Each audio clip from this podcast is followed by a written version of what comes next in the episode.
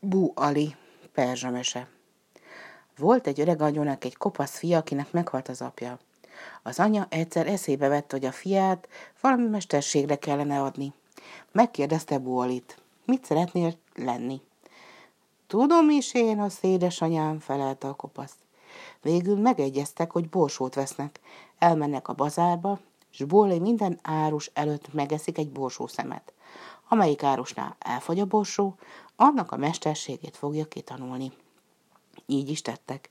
Buali minden bolt előtt megevett egy borsó szemet, és az utolsót épp egy szakács bódé előtt kapta be. Az öreg anyó akkor a szakácshoz lépett, és így szólt hozzá. Kérlek, fogad fel az, az apátlan árvát. A szakács beleegyezett. Buali elszegődött a szakácshoz, az anya pedig hazament. A kopasz fiú megkezdte a szolgálatát, söprögetett, elmosta az edényeket.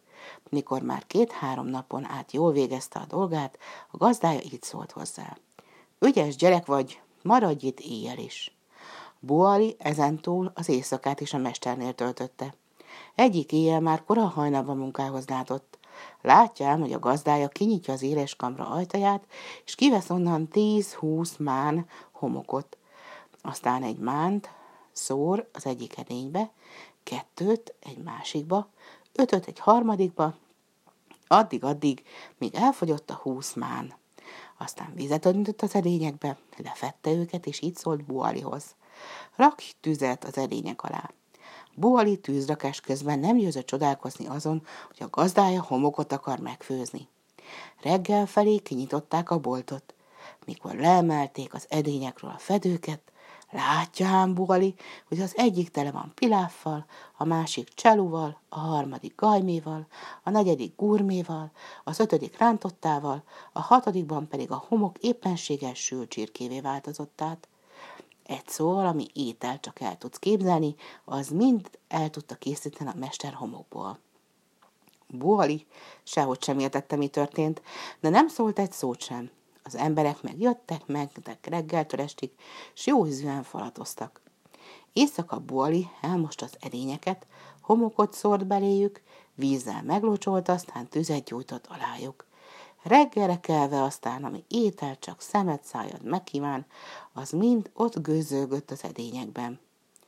Már egy hónap is eltelt, hogy Buali kötelességtudóan végezte a dolgát. Majd kifúrta az oldalt a kíváncsiság, hogy miképpen változik át a homok finom étellé. De nem szólt volna egy szót sem. Gazdája meg azt gondolta magában, hogy Buali nem tud semmiről. Egyik nap odaadott Bualinak egy darab húst, és ezt mondta.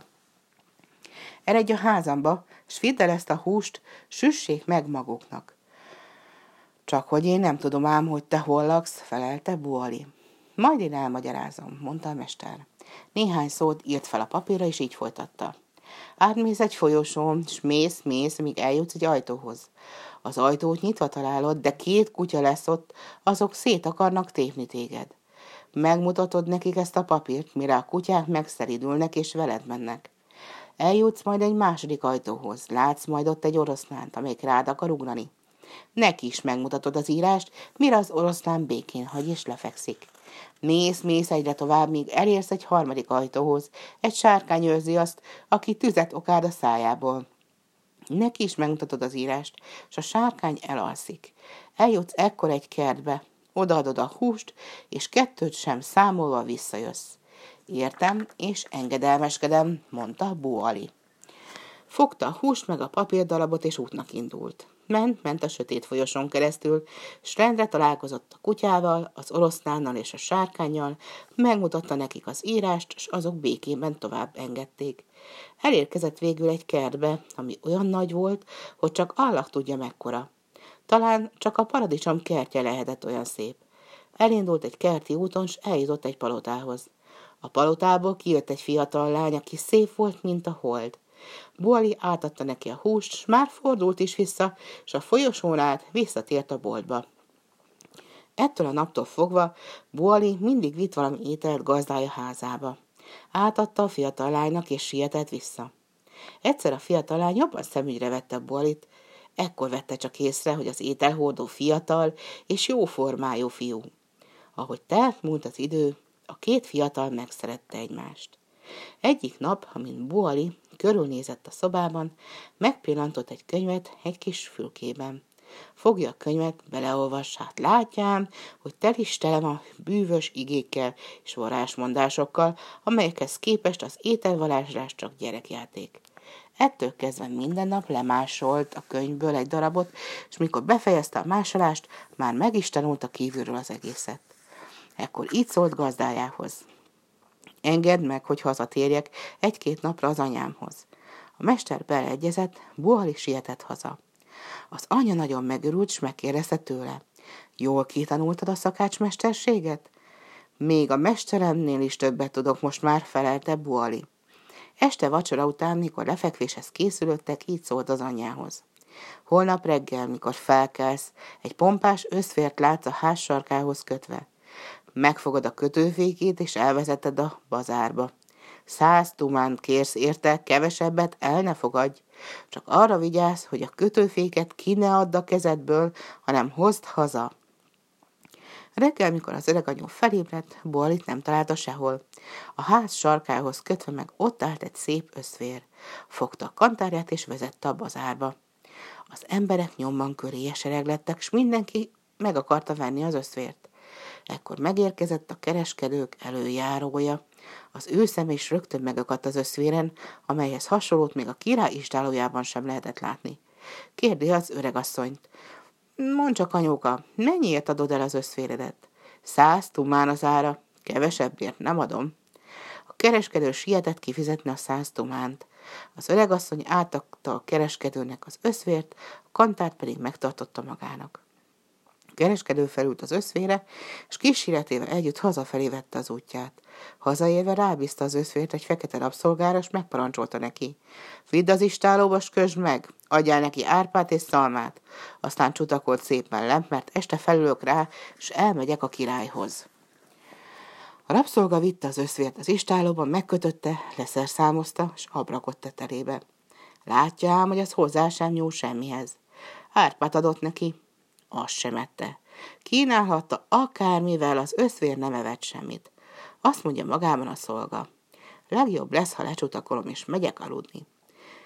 Megragadott egy lóvakarót, s már kezdte volna a csutakolást, mikor az összfér jól térdán rúgta. Átkozott dög, kiáltott fel a fekete, ezt megkeserülöd. Felkapott egy rudat, s rárontott az összvére, hogy majd jól helyben hagyja. Hát látjám, hogy az összvér mind kisebb lesz, már csak akkora, mint egy egér, s hirtelen eltűnik az istáló egyik repedésén keresztül. A fekete meg csak állt, tátott szája a rúddal a kezében. Hogy ne hiszen látta, amint az összvér egéré változott, és eltűnt egy lyukon át. Esze szaladt az urához, és újságolta. Uram, az összvér egéré változott, és egy lyukon át elszaladt. Elment az eszed, kiáltott a gazdája. Ki látott még olyat, hogy egy összvér egéré változik, és eltűnik egy lyukon át? A rabszolga meg csak hajtogatta. Allahra mondom, saját szememmel láttam. Megy az ura az istálóba, látja, hogy a fekete igazat mondott, mert az összvérnek hűlt helye. Bárhogy törte a fejét, sehon sem értette, hogy mi történt. Buhalej pedig hazament az anyjához. Este vacsora után, mikor lefekvéshez készülöttek, így szól az anyjához. Holnap reggel, mikor felkelsz, egy nagy kost látsz a ház sarkához kötve. Elviszed a bazárba, és száz tumánnal alább nem adod. Ha eladtad a kötőféket, vedd le róla, és hozd haza. Ha nem hozod el, nem tudok hazajönni, mert a lelkem abban a kötőfékben van. Az anyja beleegyezett, elvezette a kost a bazárba, eladta száz tumánért, fogta a kötőféket és hazavitte. Az ember, aki megverte a kost, majd kibújt a bőréből örömében. Ilyen kosa, gondolta magában, nincsen senkinek. Este felé elvezette az állatot a város főterére. Akinek csak kosa volt, az mind odahajtotta. Talán két-három ezer ember is összegyűlt, hogy megnézze a kosviadalt. Az ember, aki aznap vette a kost, kihirdette. Bárki kosával kiáll az én kosom. Száz tumán lesz a tét. Ha az én kosom futamodik meg, akkor én fizetek, ha az ellenfél kosa lesz a vesztes, akkor én nyerem meg a fogadást. Hamarosan támadt is egy ellenfele a kosának. Éppen abban a pillanatban azonban, amikor a két állat összecsapott egymással, a száz tumánért vett nagykos füsté változott, és elszállt az ég felé. Az embereknek tátva maradt a szája, és nem tudta senki, hogy mi történt. Buali meg hazament, megvacsorázott az édesanyjával. Mikor lefekvéshez készülődtek, azt mondja az anyjának. Holnap reggel, mikor felkelsz, egy nagy tevét látsz a ház sarkához kötve. Elviszed a bazárba, és száz tumánért eladod. De nehogy kiad a kezedből a kötőféket, mert akkor nem tudok hazajönni. Az anya reggel, mikor felkelt, fogta a tevét, és vitte a bazárba, hogy eladja.